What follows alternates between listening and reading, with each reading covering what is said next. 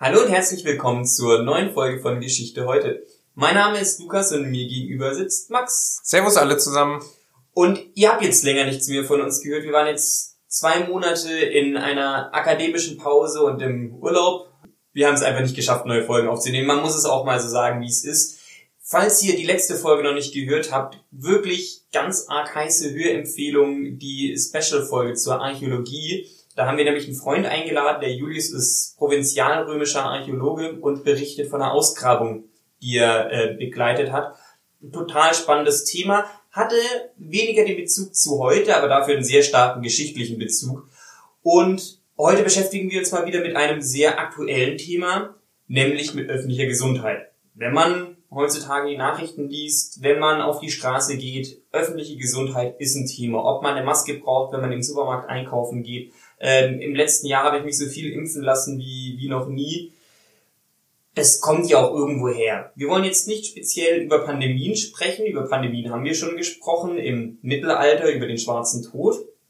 War sogar eine unserer ersten Folgen. Sondern wir wollen uns öffentliche Gesundheit als solches überhaupt mal anschauen. Das Thema haben wir übrigens auch schon mal geschnitten in einer anderen Folge. Jetzt machen wir so ein bisschen Eigenwerbung, aber ist, ist nur gut für uns. Und zwar Buchempfehlung für den Strand hieß die Folge. Da haben wir jeweils ein Buch vorgestellt und eins davon hieß Factfulness. Heißt auch immer noch Factfulness. Und es ist geschrieben von einem Professor Hans Ros Rosling, ist Schwede. Ähm, deshalb war ich mir gerade nicht sicher, ob ich den jetzt Englisch aussprechen muss. Und er ist auf jeden Fall Professor für internationale Gesundheit und internationale Gesundheit ist ein Fachgebiet der öffentlichen Gesundheit und öffentliche Gesundheit ist ein Fachgebiet der Medizin. Also bewegen wir uns auf ganz arg fernem Fachgebiet, aber wir versuchen irgendwie einen geschichtlichen Bezug herzustellen. Gibt's zu öffentlicher Gesundheit irgendwas in der Geschichte? Ja, also äh, fremde Fachgebiete schneidet man ja dann doch recht schnell mit Geschichte. Das haben wir ja auch schon häufiger festgestellt. Und es ist immer gefährlich, aber wir versuchen das ja auch heute wieder nicht aus irgendwie medizinischer Perspektive oder so anzugehen, sondern eher halt auch als eine Art äh, Vorstellung des Fachgebiets und der Entwicklung dieses Fachgebiets. So würde ich sagen, nähern wir dem uns auch heute. Und tatsächlich ist dieses Fachgebiet eine eigene Disziplin. Das wusste ich auch nicht. Nicht mal in meinem Studium, also nicht mal in meinem Geschichtsstudium, habe ich davon irgendwie Wind bekommen. Dass es tatsächlich ein Institut für Geschichte der Medizin und Ethik in der Medizin gibt, nämlich äh, sogar in Deutschland eins. Äh, es gibt relativ viele in Amerika, aber es gibt auch eins in Deutschland an der Charité in Berlin. Und es ist auch, wie du, wie du praktisch gerade gesagt hast, mit der öffentlichen Gesundheit, ist auch dieses Institut ähm, für Geschichte der Medizin auch ein Fachbereich der Medizin aber wird explizit als ähm, Institut aufgeführt und kann man in, kann man praktisch besuchen und äh, dort auch studieren und Fächer be belegen. Also an der Charité äh, in Berlin. Äh, auf Berlin und Charité kommen wir auch in der Folge nochmal zu sprechen. Aber äh, das fand ich auf jeden Fall ganz interessant und auch noch ein weiteres, was ich auch nicht wusste. Es gibt ja sehr viele Fachjournals in der auch in der Geschichte und es gibt sogar ein Fachjournal, was sich nur mit, die, mit dem Thema auseinandersetzt nämlich das European Journal for History of Medicine and Health.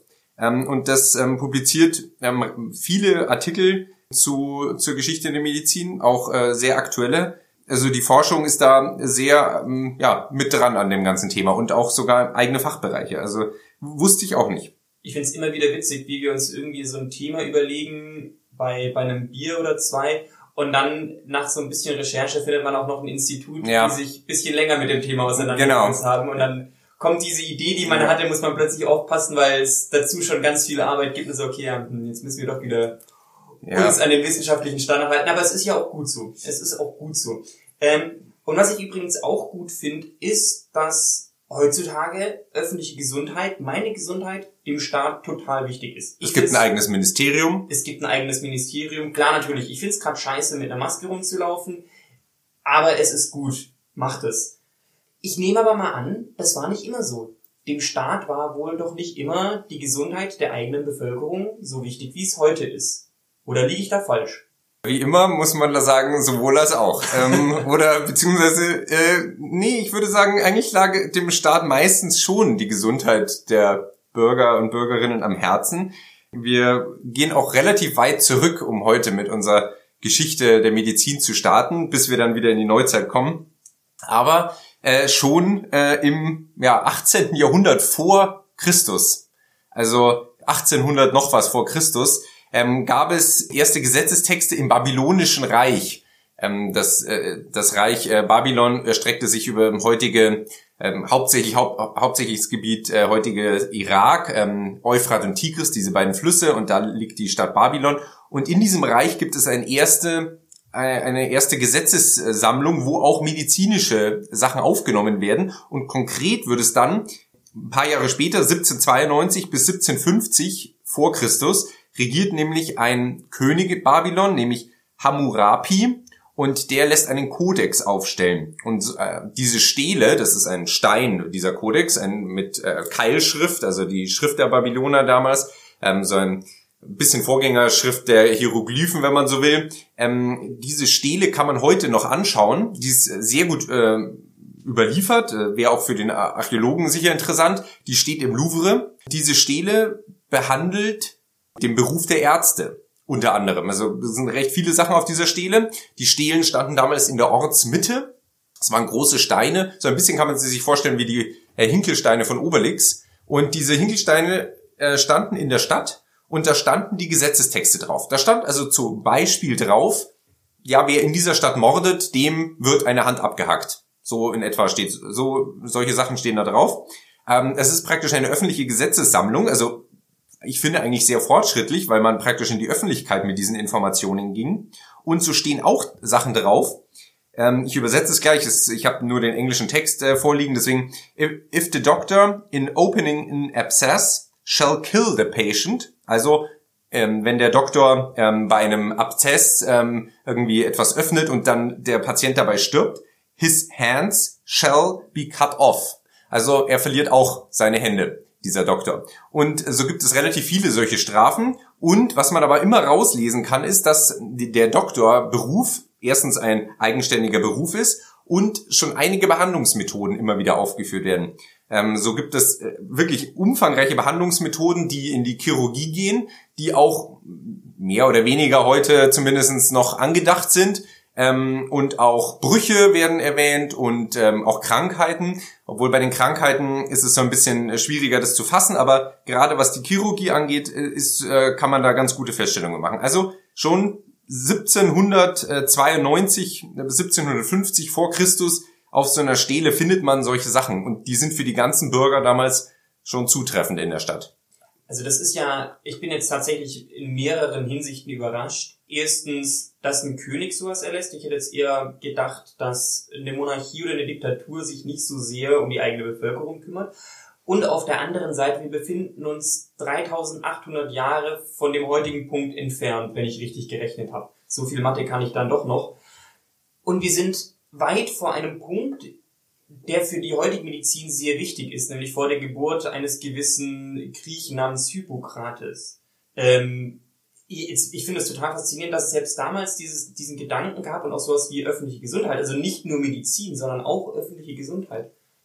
Ja, also das fand ich auch spannend, wusste ich so auch noch nicht so genau. Ähm, dieser Codex Hammurapi, diese Stele, ähm, ich habe die tatsächlich im Louvre schon gesehen und die ist auch wirklich in vielerlei Hinsicht wirklich bedeuten, weil dieses äh, dieser Rechtsstein oder dieses praktisch eine Art äh, eine Art Gesetzestext für viele Bereiche, nicht nur für die Medizin, sondern auch für viele Bereiche wirklich grundlegend war und sich weit auch in die Moderne eigentlich ziehen, ähm, gerade was das Strafrecht äh, anbelangt. Und dahingehend ähm, war mir das zwar ein Begriff, aber in dieser Hinsicht mit der mit den mit den Doktoren ist äh, ist das fand ich auch wirklich überraschend und ja eigentlich toll zu sehen, wie das damals schon dann so ein Thema oder so angedacht war, auch von dem König. Ähm, dass aber das in Diktaturen und Monarchien ähm, weniger oder weniger Wert darauf gelegt ähm, worden wäre, das ist eigentlich nicht so unbedingt äh, der Fall, wenn man die Geschichte anschaut kommen wir auch gleich, wenn wir ein bisschen weiterschreiten in der Antike, drauf und auch auf den, den du schon erwähnten Hippokrates, der ja äh, so als der ja, Begründer der Medizin eigentlich gilt. Ähm, ich möchte aber noch ein Wort äh, verlieren. Es gibt nämlich noch eine Unterteilsdisziplin ähm, der Geschichte der Medizin, nämlich die ähm, Paläopathologie. Also Paleo ähm, ist immer ja für alt griechisch und ähm, für auch vorantik, also praktisch ähm, in der Steinzeit angesiedelt und die Paläopathologie, also die Untersuchung dann der Körper, hat nämlich ein paar ganz interessante Sachen noch rausgefunden an schon praktisch noch vor dem ba von der babylonischen Zeit, dass es auch da schon ähm, chirurgische Eingriffe gab. Also es gab zum Beispiel, ähm, die ist auch weit bis in die Moderne durchgeführt worden, diese OP, die sogenannte, ich weiß nicht, ob du davon schon mal gehört hast oder. Äh, ich habe noch nicht mehr von Paläopathologie gehört. Ja gut, das habe ich tatsächlich auch nicht. Aber ähm, die Trepanation, das ist heißt so viel wie auf Altgriechisch Bora. Und mit diesem Bora wurden Körperhöhlen gebohrt, also in Körperhöhlen gebohrt, unter anderem der Kopf angebohrt, um den Druck zu nehmen. Und wenn man so will, das ist jetzt zwar sehr weit hergegriffen, aber bei heutigen Schlaganfällen wird ja auch oftmals der Druck abgelassen ähm, im, im Kopf durch äh, OPs. Und man hat tatsächlich so damals unter anderem Kopfschmerzen behandelt. Man findet immer wieder diese Einbohrer, diese Löcher in den, in den Schädeldecken äh, der Leute und das sind definitiv ähm, absichtliche Wunden sozusagen und keine Kampfspuren. Also das hat man schon rausgefunden. Also es gab auch schon davor. Ich habe gerade ein bisschen Angst vor dir, weil du mir das mit so einer Faszination und so einem Grinsen erzählt ja, hast. Naja, weil ich es schon irgendwie interessant fand. Also ja. Aber das stimmt, es ist äh, natürlich etwas, etwas martialisch. Sonst beschränkt sich die Medizin, und da kommen wir dann auf die Antike wieder zurück, eigentlich auf eine Art Mag Zwischenspiel zwischen Magie und Religion. Es gibt so diese Medizinmänner entwickeln sich, auch Doktoren theoretisch. Es geht aber immer um Riten, um Talismane, um Tänze in den, in den Stammeskulturen. Ähm, Kräuter und Pflanzen spielen eine wichtige Rolle. Der Placebo-Effekt ist hier wahrscheinlich auch schon eine große Sache, weil man, also der Placebo-Effekt, der ja auch dann später noch mal öfter relevant wird, aber der Placebo-Effekt spielte wahrscheinlich eine große Rolle. Also die Kombination aus wirklichen genau. Heilkräutern, ich nehme an Kräuter, man hat ja Nahrungswerte, die von Generation zu Generation mhm. übertragen werden und eine Kombination aus Glauben. Genau, genau. So ist es bis dahin. Ähm, dann eben im Babylonischen Reich entwickelt sich so etwas wie eine Arztberuf mit auch schon deutlich fortgeschrittenerer Medizin. In Ägypten nur als Zwischenstep gibt es dann die Mumifizierung, was für die Leichen ähm, ja Beschauung und die tatsächlich die Pathologie sozusagen, wenn man so will, ein großer Fortschritt war. Auch wie man die mumifiziert, da muss man viel über den Körper wissen. Ähm, das ist äh, eigentlich eine eine große Errungenschaft, auch wenn es aus heutiger Sicht auch ein bisschen merkwürdig ist. Ähm, und dann kommen wir zu den Griechen. Die Griechen, und das ist auch heute fast schon fast der Schwerpunkt, auch wenn natürlich die Medizin in der Neuzeit große Schritte gemacht hat, aber die Griechen legen tatsächlich eigentlich schon die Grundlage für dieses Denken oder die moderne Medizin. Nicht nur Hippokrates. Es gibt schon weit davor, wahrscheinlich um 1200 vor Christus, ähm, einen Griechen namens Asklepios. Der wird auch Gott, der wird ins Pantheon aufgenommen. Der ist nämlich der Gott der Medizin. Und äh, heute in Deutschland gibt es eine Klinik, ähm, äh, eine, eine Privatklinik, ähm, die hat mehrere Standorte in Deutschland, die heißt auch Asklepios Kliniken. Christian Drosten hat noch einige Schritte vor sich, äh, wenn er, ja, zum, zum Gott, wenn er zum Gott aufgenommen werden Ja, ins griechische Pantheon dauert noch ein bisschen. Dauert also, ja, das stimmt. Aber Asklepios hat das geschafft. Also, wer weiß, was der für Wunder äh, erbracht hat. Ähm, es ist möglich, genau. Also, das ist äh, auf jeden Fall gut, wenn man das weiß, dann äh, irgendwann ins Pantheon. Man braucht, man braucht das Ziel, Ziel, auf das man hinarbeiten muss. Und dieser Asklepios, der hat anscheinend viele Wunder erbracht und der wurde dann als Gott der Medizin verehrt. Was es eigentlich nur zeigen soll, ist, dass es ein extremes Bewusstsein dafür gab, für Wohlbefinden des Körpers, für Gesundheit im öffentlichen Raum, weil diese Götter wurden in Tempeln angebetet und wurde öffentlich darüber gesprochen. Und in demselben Zug entstehen in Griechenland immer mehr, man kann schon fast sagen, oder ich habe in einem englischen Artikel dazu gelesen, um, ähm, The Prototype of Modern Health Resource. Es entstehen sozusagen so Art Kurorte in, bei diesen Tempeln. Und die haben oftmals Bäder, große Badanlagen, da werden Übungen, sportlich, Dehnübungen. Das hat fast schon ein bisschen, wenn man das so liest und die, ähm, ja, so ein bisschen die Berichte daraus zieht, hat fast schon ein bisschen was von Yoga, kann man fast schon sagen. Ähm, dann werden Diäten durchgeführt für den Wohlbefinden des Magens und so weiter. Also da gibt's äh, ganz viele interessante Sachen und gerade auch im im Mittelmeerraum, also im ganzen griechischen Raum, ist es äh, extrem äh, wichtig, auf die Kur zu gehen. Also das ist damals schon ein Phänomen. Und dann tritt dieser Hippokrates auf. Da muss man dazu sagen, Hippokrates, da werden ja besonders die Schriften unter seinem Namen zusammengefasst. Man weiß gar nicht, ob das alles von ihm ist.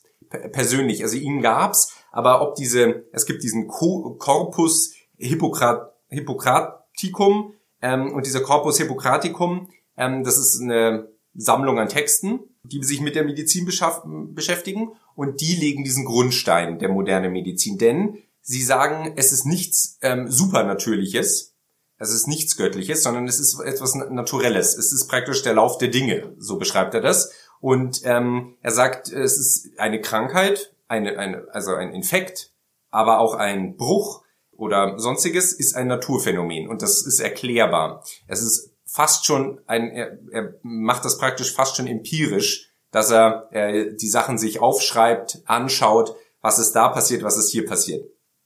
Und dieser Corpus Hippocratium ist mittlerweile der Stand der Forschung mehrere Leute dran gearbeitet, nicht nur er allein. Das ist circa 400 vor Christus. Und da legt er in dieser, in dieser, in diesem Korpus viele äh, Dinge da. Zum Beispiel gibt es einen ganz bekannten Satz aus dem. Auf Latein heißt der äh, Vita brevis ars longa. Auf Deutsch, das Leben ist kurz, die Kunst ist lang.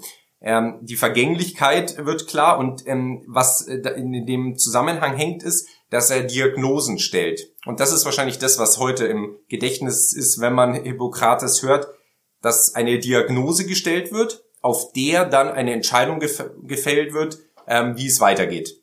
Und dieser, praktisch dieser, dieser Schritt, ähm, den geht Hippokrates. Das ist schon erstaunlich aufgeklärt. Also das muss man schon machen. Wir hatten es gerade noch, dass ein Arzt äh, vergöttlicht wurde und jetzt kommt nochmal ein anderer Arzt, der plötzlich die Medizin wieder entgöttlicht. Mhm. Ja, und das auch erstmal für lange Zeit, muss man sagen. Äh, das sehen wir jetzt gleich, aber du hast, du hast recht, ja. Darf ich ganz kurz fragen, ähm, wie Hippokrates gelebt hat zur Einordnung mit Sokrates? Äh, von der zeitlichen, ja, ja also äh, Hippokrates hat 400 vor Christus gelebt, äh, Platon, Aristoteles äh, folgten ja auf Sokrates, das war alles so um drei, also Aristoteles war ja Zeitgenosse von Alexander dem Großen, 330 vor Christus, Sokrates war ein bisschen davor, also Hippokrates war vor diesen drei großen mhm. Philosophen sogar noch. Weil, wenn ich das richtig mich noch aus dem Lateinunterricht erinnere, haben ja gerade diese philosophischen Richtungen ähm, eine Naturphilosophie geprägt. Also weg von diesem Schicksalsgedanken, weg von dem Göttlichen hin zu wirklich diesem aufgeklärten Denken. Deshalb hätte ich jetzt eher gedacht, dass es andersrum war. Sie kommen jetzt alle. Ich wollte sie noch erwähnen, Dann die drei. Ähm, also Sokrates nicht explizit, weil von ihm ist ja wenig überliefert, sondern nur von seinem Schüler Platon ähm, und Aristoteles. Ähm, und ähm, Aristoteles insbesondere hat dann in der Biologie und in der Anatomie das aufgegriffen und hat das weiterentwickelt. Aber man muss dazu sagen, diese ganzen äh, Philosophen, du hast vollkommen recht, Herr Hippokrates ist da auch nur schon, ist schon ein Teil von diesem, von diesen Naturphilosophen. Die gibt es auch schon vor Sokrates. Es gibt einige Strömungen in Griechenland und die kumulieren, wenn man so will, aus heutiger Perspektive in Sokrates, in Platon und in Aristoteles. Aber es gibt einige Gelehrte auch schon zeitlich davor, gleichzeitig, da sind die Entwicklungen parallel. Und Hippokrates steht da im Endeffekt zwar relativ am Anfang, aber in dieser, auch in dieser Hierarchie. Und Aristoteles hat viele Schriften, nicht nur zur Ethik oder sonstigen Dingen, die ja sehr bekannt sind, sondern gerade auch zur Biologie und Anatomie gemacht, die äh, aus heutigem Standard natürlich nicht mehr aktuell sind, aber die klar eigentlich nach heutigen ähm, Wissenschaftsstandards erarbeitet wurden, nämlich durch Beobachtung, durch ja eine aufklärerische Sicht auf den Körper. Ähm, genau. Und es gibt dann so eine Art Höhepunkt äh, der Medizin im griechischen Raum, im Mittelmeer, nämlich äh, ich hatte gerade Alexander den Großen erwähnt, der erobert ja große Teile der Welt, er soll jetzt keine Rolle spielen, aber er, er, gründet auch überall Städte, unter anderem Alexandria, das gibt es ja heute noch in Ägypten. Ähm, und in Alexandria gibt es nicht nur diese bekannte Bibliothek und den Leuchtturm, sondern eine große Medizinschule, an der Doktoren ausgebildet werden. Und das ist circa dann 300 vor Christus, also 100 Jahre ähm, nach Hippokrates. Ähm, und das ist sozusagen die erste Universität, die Medizin explizit lehrt ähm, und auch breit. Und dann gibt es als letzte Bemerkung zu den Griechen noch einen, ähm, heißt ja ähnlich wie Asklepios, deswegen tue ich mir da ein bisschen schwer, Asklepiades ähm, von Bytina. Und der ist auch eigentlich ganz, äh, finde ich auch ganz spannend, ist dann 124 vor Christus und der beschäftigt sich das erste Mal mit mentaler Gesundheit, mit Schizophrenie im Endeffekt schon, mit ähm, geistiger Verwirrtheit, mit einer Art Depression, ähm, auch sehr spannend, dass man damals schon auch das, was ja eigentlich immer so antigöttlich und äh, die Leute hat man eingesperrt, das war äh, böse Geister, hat er ganz aufklärerisch gesehen und, und angemerkt, dass das auch, ähm, auch durch Beobachtung ähm, durchaus einfach äh, ein Phänomen der Natur ist. Da hat es ja für unser Verständnis erstmal einen Sigmund Freud gebraucht, bis man darauf kam. Genau. Sigmund Freud würde jetzt hier ganz am Ende der Entwicklung stehen, sozusagen. Gut, es ist teilweise ja heute noch nicht mal so, dass das alle, aber ja, das sei mal dahingestellt. Genau. Das wäre es, und das ist tatsächlich hier der Schwerpunkt gewesen, weil das einfach ähm, in, bei den Griechen und auch schon davor fand ich wirklich spannend war, dass das hier schon so so ein Thema war. Dann ähm, kann man die Entwicklung etwas abkürzen. Die Römer haben vieles zwar übernommen und auch nicht äh, nicht vernachlässigt. Die Römer haben das durchaus, wenn man so will, sogar staatlich instrumentalisiert, die öffentliche Gesundheit. Sie haben Sanitätsanlagen gebaut, sie haben die Wasserversorgung extrem vorangebracht. Die Aquädukte extrem vorangebracht Krankenhäuser gebaut. Ähm, das alles Feldlazarette, ähm, also extrem praktisch die Infrastruktur dafür gelegt. Und also quasi das, was heutzutage schon ist, die Verstaatlichung dessen, also heutzutage ist es ja auch mit einem Gesundheitsministerium und öffentlichen Einrichtungen und Krankenkassensystemen, zumindest in Deutschland, mhm. ähm, ist es ja auch ganz institutionalisiert vom Staat. Das quasi beginnend mit den Römern. Das haben die Römer auch schon durchgeführt. Aber die Entwicklung macht einen Bruch und zwar ziemlich abrupt. Ähm, das Mittelalter ähm, legt da erstmal eine Pause ein in vielerlei Hinsicht wieder zurück zu einer Art super übernatürlichen äh, Sache, wenn der Körper ähm, krank wird. Denn der christliche Glaube bestimmt dann, dass eigentlich nur die Heiligen Wunder vollbringen, ähm, es sonst eigentlich ähm, immer etwas entweder mit dem Teufel äh, zu tun hat oder sonstiges. Ähm, da, ich will jetzt gar nicht die Pest explizit ansprechen, aber es gibt es viele solche Bilder. Es gibt ja auch sehr, sehr viele Heilige, die ähm, Gesundheit gemacht haben. Auch heutzutage, wenn Wunder gewirkt werden, sind es sehr viele medizinische Wunder, also diese genau. Krebsheilungswunder. Genau. Ähm, gibt's, äh, hört man zumindest regelmäßig davon. Genau. Ja, so war das damals auch schon. Aber es ist nicht überall so, denn in der muslimischen Welt werden diese antiken Texte der Griechen schneller wieder aufgenommen, rezipiert. Und da gibt es einige Schulen für Medizin. Es gibt eine Fortentwicklung der Chemie, der praktisch äh, Vorgänger der Apotheken, äh, Herstellung nämlich von Arzneien. Und auch im christlichen Teil, muss man sagen, gibt es auch an, noch äh, ganz interessante Entwicklungen, denn es entstehen durch Kirchen und Klöster sogenannte Armenhospitäler oder überhaupt Hospitäler und Krankenfürsorge. Also eine Art des Krankenschwesterberufs entsteht auch zu dieser Zeit, dass man sich um die Kranken kümmert. Ähm, ja, das ist äh, auch eigentlich auch neu im Mittelalter. Jetzt wären wir noch bei der dritten ähm, großen monotheistischen Religion, nämlich dem Judentum. Im Judentum im Mittelalter bilden sich extrem viele Ärzte heraus. Und wenn man in Deutschland im Mittelalter schaut, gibt es kaum christliche Ärzte, aber sehr viele jüdische Ärzte. Und es gibt zwar eine strikte Trennung zwischen Juden und Christen und oftmals gibt es auch eine Art Ghetto in den Städten, aber ähm, die Christen gehen gerne zu den jüdischen Ärzten und sie gelten durchaus als sehr bewandert und ähm, können was vorweisen. Das hat auch damit zu tun, dass sie viele mh, hm, Strömungen von der Antike noch mit aufgenommen haben. Wollten die Christen damals den Beruf des Arztes nicht ausführen? Nee, das hatte ehrlich eher was damit zu tun. Also das war keine partout Ablehnung, sondern das hatte eher was damit zu tun, dass die Christen eigentlich daran nicht glaubten, dass das funktioniert, sondern sie dachten, es ist ja praktisch was Übernatürliches, was mit mhm. ihnen passiert. Und dadurch konnte man ja da praktisch nur bedingt darauf Einfluss nehmen. Man musste beten gehen, man musste in den heiligen Ort gehen oder sowas. Aber trotzdem hat man anerkannt, dass die jüdischen Ärzte offensichtlich, weil es gibt zahlreiche Berichte, ähm, ganz äh, kann man auch sogar nachlesen. Zum Beispiel ein schönes Buch gibt es über die jüdischen Ärzte in Regensburg. Da gehen viele zu den jüdischen Ärzten, weil sie dann doch merken, das bringt was, was die da tun. Ja gut, gerade in der Verzweiflung, man hat zwar seinen Glauben, genau. aber wenn man krank ist, dann probiert man alles durch. Genau. Und auch in den christlichen Ländern setzt dann ab dem Spätmittelalter und der Renaissance wieder eine, ja, wieder eine Umkehr um. Man entdeckt die alten Texte wieder, ähm, man liest Aristoteles, man liest Hippokrates. Aber ähm, auch hier ist man wieder in der, ich, darauf warte ich nämlich die ganze Zeit schon. Ich wollte, dass du fertig bist mit dem Mittelalter ja. um Hexen anzusprechen, weil Hexen werden ja auch oft oder wurden oft für verantwortlich gemacht für Krankheiten und das ist ja auch wieder ein sehr Naturgedanke, selbst wenn es nur eine eher kürzere Zeit in der Geschichte war. Das stimmt und äh, es war praktisch auch eine Art der Erklärung, äh, wie man wie man damit umzugehen hat. Ähm, so praktisch wie diese übernatürlichen Dinge. Also genau. Ähm, und diese Gelehrten dann im Spätmittelalter und der Renaissance, ich möchte hier zwei nennen, die stellvertretend dafür stehen. Ein ähm, Brite, äh, Roger Bacon, ähm, der hat nämlich extrem Schwerpunkt auf die empirischen Methoden gelegt. Ähm, auch ein Scholastiker ähm, hieß diese Strömung damals und die haben ganz explizit darauf geachtet, alles zu testen und alles auszuprobieren, auch am menschlichen Körper. Ähm, da ging er sehr weit. Er war äh, Franziskaner, also eigentlich Mönch, aber er war da sehr fortschrittlich. Und, ähm, und Albertus Magnus, ein anderer äh, Gelehrter zu der Zeit, der hat sogar ein, ein großes Buch geschrieben, De Homine, also über den Menschen. Und da macht er auch ganz, ganz ausführliche menschliche Studien. Ähm, man denkt sofort sogar an Leonardo da Vinci, äh, den Mann in dem, in dem Rad, wo, er den Mann anatomisch darstellt.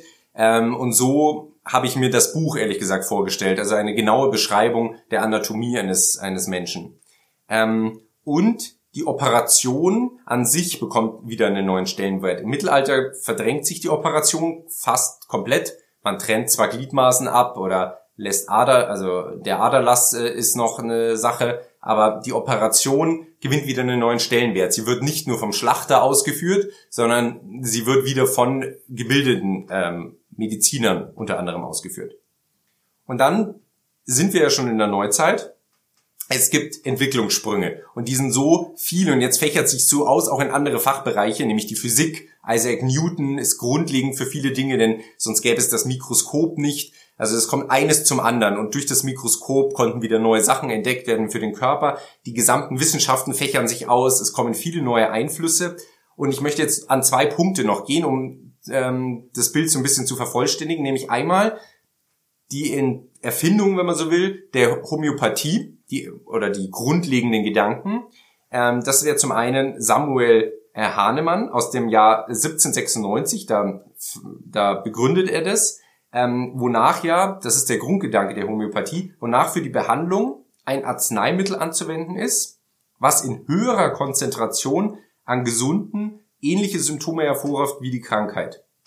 Das ist das sogenannte Ähnlichkeitsprinzip. Also man gibt dem Kranken etwas in kleinster Dosis, ähm, von dem, was er schon hat, um praktisch äh, die Reaktion auszurufen, die gesund machen soll. Ähm, das ist ja bis heute sehr strittig und ähm, mehr oder weniger auch als Pseudowissenschaft ja ähm, eigentlich deklariert.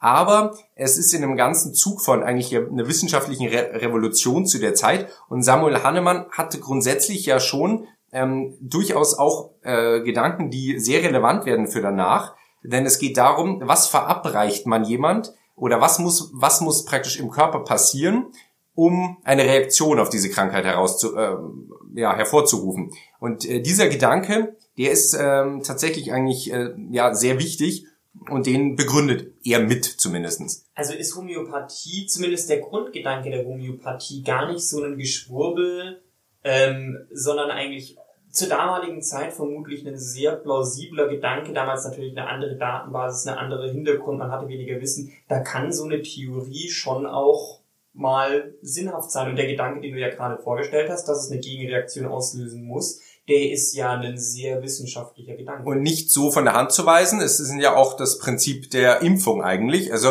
steht die Homöopathie der Impfung gar nicht so weit auseinander, wenn man äh, nach Samuel Hahnemann, das dem Begründer, ist, geht. Mhm. Das ähm, ist eine schöne Verbindung. Durchaus zumindestens ähm, ja, kann man das so sehen. Und ähm, also das ist 1796 und wenn man sich, wenn man schon bei Impfung ist, ist 1807 schon die erste Impfpflicht auf der Welt ähm, nämlich in Bayern. Das ist äh, wahrscheinlich eher ein großer Zufall, dass es gerade in Bayern ist, weil die hatten äh, da gerade äh, medizinische Schwierigkeiten und dann erklärt ähm, König Max I. in Bayern, dass es ähm, zu einer Impfpflicht kommt und äh, 1807 die erste Impfpflicht der Welt äh, wird. Also es steht alles hier um die Jahrhundertwende 1800. Es gibt dann im 19. Jahrhundert wahrscheinlich die größten Sprünge. Ähm, gut, heute muss man sehen, ähm, steigt ich auch ein bisschen aus. Ähm, das wird ja immer detailreicher. Es gibt wahrscheinlich enorme Sprünge, aber die sind nicht mehr so äh, sichtbar, zumindest auf den ersten Blick für einen Laien wie mich, muss ich ehrlicherweise zugeben. das ist ja auch mit der, wir hatten ja mal eine Folge über die Wissenschaft, es ist ja auch so, dass sich Wissenschaft weiterentwickelt und wenn sich Wissenschaft weiterentwickelt, bedeutet das, dass sich spezifiziert, zuspitzt auf noch ein Thema und das heißt, es wird mehr Zweige nebeneinander geben und für jemanden, der außen hinschaut, wird das Bild komplexer und größer. Genau. Aber man kann noch sagen, dass es ein paar sehr wichtige Personen im 19. Jahrhundert gibt und besonders die Gründung von vielen Fachbereichen. Und das soll jetzt hier auch das Ende dieses Abrisses sein. Das startet mit einem Franzosen, nämlich Louis Pasteur. Ähm, Louis Pasteur ähm, ist praktisch der, der Erfinder der Bakteriologie, also eigentlich der Infektiologie, der Virologie. Ähm, all dieser Fachbereiche, die sich mit praktisch dem Kleinsten ähm, beschäftigen, die mit sich mit dem Virus, mit dem Bakterium, ähm, mit dem Infekt ähm, beschäftigen, ähm, ist Louis Pasteur hier der Erste, auf den dann einige deutsche Wissenschaftler aufbauen. Und gerade im Teilbereich der Bakteriologie ähm, setzt einer ein, der Name auch sehr präsent in den Medien auch heutzutage ist, nämlich Robert Koch, Mitte, Ende des 19. Jahrhunderts äh, geforscht und gelehrt, hauptsächlich in Berlin. Ähm, er ist geboren 1843 und stirbt 1910, bekommt also den Ersten Weltkrieg äh, nicht mehr mit, äh, ist praktisch hauptsächlich tätig in der, im Kaiserreich, im gesamtdeutschen Kaiserreich. Das ist auch wichtig zu wissen, weil er viel für den Kaiser auch forscht. Äh, es ist hier wieder sehr verstaatlicht, wenn man so will. Und ähm, die Charité als extreme Institution, es gibt sogar, glaube ich, eine Serie, die Charité, äh, die ja. ist sogar, glaube ich, auf Netflix, deswegen habe ich die ähm, nee, gesehen. Ja, ist eine deutsche Produktion. Okay, ja. Habe ich nicht, ja. Ja, genau. Also es gibt eine, nee, weiß ich nicht. Ähm, Hast du das nur gesehen? Meine, meine, meine, meine Frau ist ja Ärztin und die schaut die. Ich hätte sie in der Vorbereitung sehen müssen, aber äh, die habe ich mir jetzt äh, so komischerweise historische ähm, Serien als Historiker schaue ich kaum. Also das ist irgendwie wahrscheinlich ein Paradox, aber ja. Und vermutlich, weil die die ganzen kleinen Fehler und irgendwie. Ja, so historisierend, das mag ich irgendwie nicht so, aber gut. Und naja, auf jeden Fall, diese Zeit in der Charité, da gibt es einige Forscher, die diese Strömung auch von Louis Pasteur aufnehmen, unter anderem eben Robert Koch oder zum Beispiel auch Paul Ehrlich. Später dann noch, zwar nicht an der Charité, aber ähm, Wilhelm Röntgen, der das Röntgengerät erfindet. Aber Robert Koch in der Bakteriologie ist tatsächlich schon eine zentrale Figur, denn er entdeckt aufgrund all dieser Erkenntnisse aus den letzten Jahrhunderten, entdeckt er zwei extrem wichtige Erreger, ähm, die in der Zeit mit die, eine der höchsten Todesursachen ähm, ergeben, diese beiden Krankheiten, nämlich den Erreger der Tuberkulose und den Cholera-Erreger. Ähm, den entdeckt er in seinem Labor, beide, und ähm, begründet nicht nur dann wirklich das Fach Gebiet der Bakteriologie und auch der Infektiologie an sich, sondern schafft auch ein ganz neues ähm, ja, Bewusstsein für Hygiene, für Körperhygiene. Er begründet eine Institution, die es heute noch gibt. Zuerst, ähm, ich weiß jetzt leider nicht genau den Namen, aber heißt sie irgendwie ähm, preußisch, äh, kaiserlich-preußische Hygienesinstitut, wird später dann zu seinen Ehren in Robert-Koch-Institut umbenannt. Dieses Institut geht praktisch auf ihn zurück schafft er schon zu Lebzeiten. Also das äh, ist nicht äh, praktisch im Nachhinein gegründet. Mhm. Und in seinem späteren Leben begründet er noch ein, ein, drittes Teilgebiet, nämlich die Tropenmedizin. Er fängt dann sehr viel an zu reisen und ähm, entdeckt viele neue Krankheiten auf anderen Kontinenten. Unter anderem in Ägypten ist er sehr lange zum Beispiel unterwegs. Ähm, äh, steckt sich unter anderem dann selbst mit Malaria an, ähm, verstirbt dann auch an, an einer Schwächeperiode, man weiß nicht genau woran, ähm, und ähm, also auch diese Tropenmedizin geht da noch auf ihn zurück. Er bekommt den Nobelpreis dafür 1905, fünf Jahre vor seinem Tod, gerade eben für die, die Entdeckung des Tuberkuloseerregers. Aber das ist wohl die Kumulierung einer in einer Person von so einem Fortschritt. Ähm, es gibt dann noch, gerade auf der mentalen Gesundheit, Sigmund Freund nicht außen vor zu lassen, ein paar Jahre später, ein paar Jahrzehnte, und ähm, ja viele weitere, die gerade auch in diesem in diesem Zeitrahmen viele Entdeckungen durchführen. Aber er ist doch sicherlich eine der schillerndsten Personen, auch durchaus mit Schattenseiten. Das äh, sei nur kurz erwähnt, aber wenn man sich ausführlich mit der Person ähm, beschäftigt, er ist auch ein kompromissloser Forscher, aber durchaus äh, sehr spannend. Und das ist, wenn man das allgemein zusammensieht, weil auf deine Ausgangsfrage öffentliche Gesundheit gefordert oder gefördert vom Staat, vielleicht beides, ähm, und eigentlich durch die Geschichte weg immer wieder auf unterschiedliche Art und Weisen und immer wieder auch im, instrumentalisiert. Also ja, durchaus mit Ja zu beantworten. Also jetzt hast du gerade meine Frage in einer halben Stunde beantwortet. Ich überlege mir das nächste Mal, ob ich dir eine Frage stelle ähm, von der Komplexität. Ich finde es total spannend und man sieht ja auch heutzutage, dass öffentliche Gesundheit nicht mehr nur irgendwie Medizin ist. Da ist ja so viel mehr noch dahinter. Das ist Pflege, das ist äh, mentale, geistige Gesundheit, das ist Hygiene, aber auch sowas wie Ernährung. Inzwischen gibt's ja ein äh, Ministerium äh, für Ernährung, ein Teilgebiet für Ernährung, aber man, man sieht, dass das total wichtig ist. Auch heutzutage sind Drogen einfach noch ein großes Problem, legale und illegale, also äh, Tabak, Alkohol, aber auch illegale Sachen wie, wie Opium. Gerade in den USA mit einer Opiumepidemie ähm, ist das immer wieder ein Thema da sieht man, dass das heutzutage ein wirklich komplexes und sehr breit gefächertes Fachgebiet ist und in Zeiten einer Pandemie sowieso immer im Bewusstsein der Gesellschaft, aber kam nicht plötzlich erst mit einer Pandemie ein, ein Robert Koch Institut, gab's, gibt's schon länger. Ja, und äh, die Pandemien, äh, so unwirklich das vielleicht manchmal erscheinen mag, aber gab es auch schon immer. Wir haben ja, wie du auch schon am Anfang sagtest, da eine eigene Folge drüber gemacht und die äh, und solche ja, Krisenzeiten in der Medizin sind ja eigentlich wiederum äh, meistens auch ein Antreiber in der Medizin, sieht man ja auch gerade jetzt für einen neuen Fortschritt oder für eine neue Entdeckung. Äh, mRNA-Impfstoffe, das ist ja grandios. Man forscht ja seit Jahren dran. Man, man weiß, dass es irgendwann funktioniert. Man hat es nur noch nie geschafft, das tatsächlich zum Funktionieren zu bringen, weil zum Teil auch Fördergelder gefehlt haben. Jetzt, also es ist tatsächlich ähm, es ist zwar ein neuer Impfstoff, aber das heißt nicht, dass dieser Impfstoff nicht schon seit Jahrzehnten erforscht wird und jetzt erst durch so ein Ereignis aus wissenschaftlicher Perspektive ein großer Fortschritt. Ja, genau. Also nochmal nach Hippokrates als Schlusssatz, das Leben ist kurz, die Kunst ist lang und hochlebe die Medizin. Hochlebe die Medizin und damit hören wir uns in zwei Wochen wieder. Vielen Dank. Ciao. Ciao.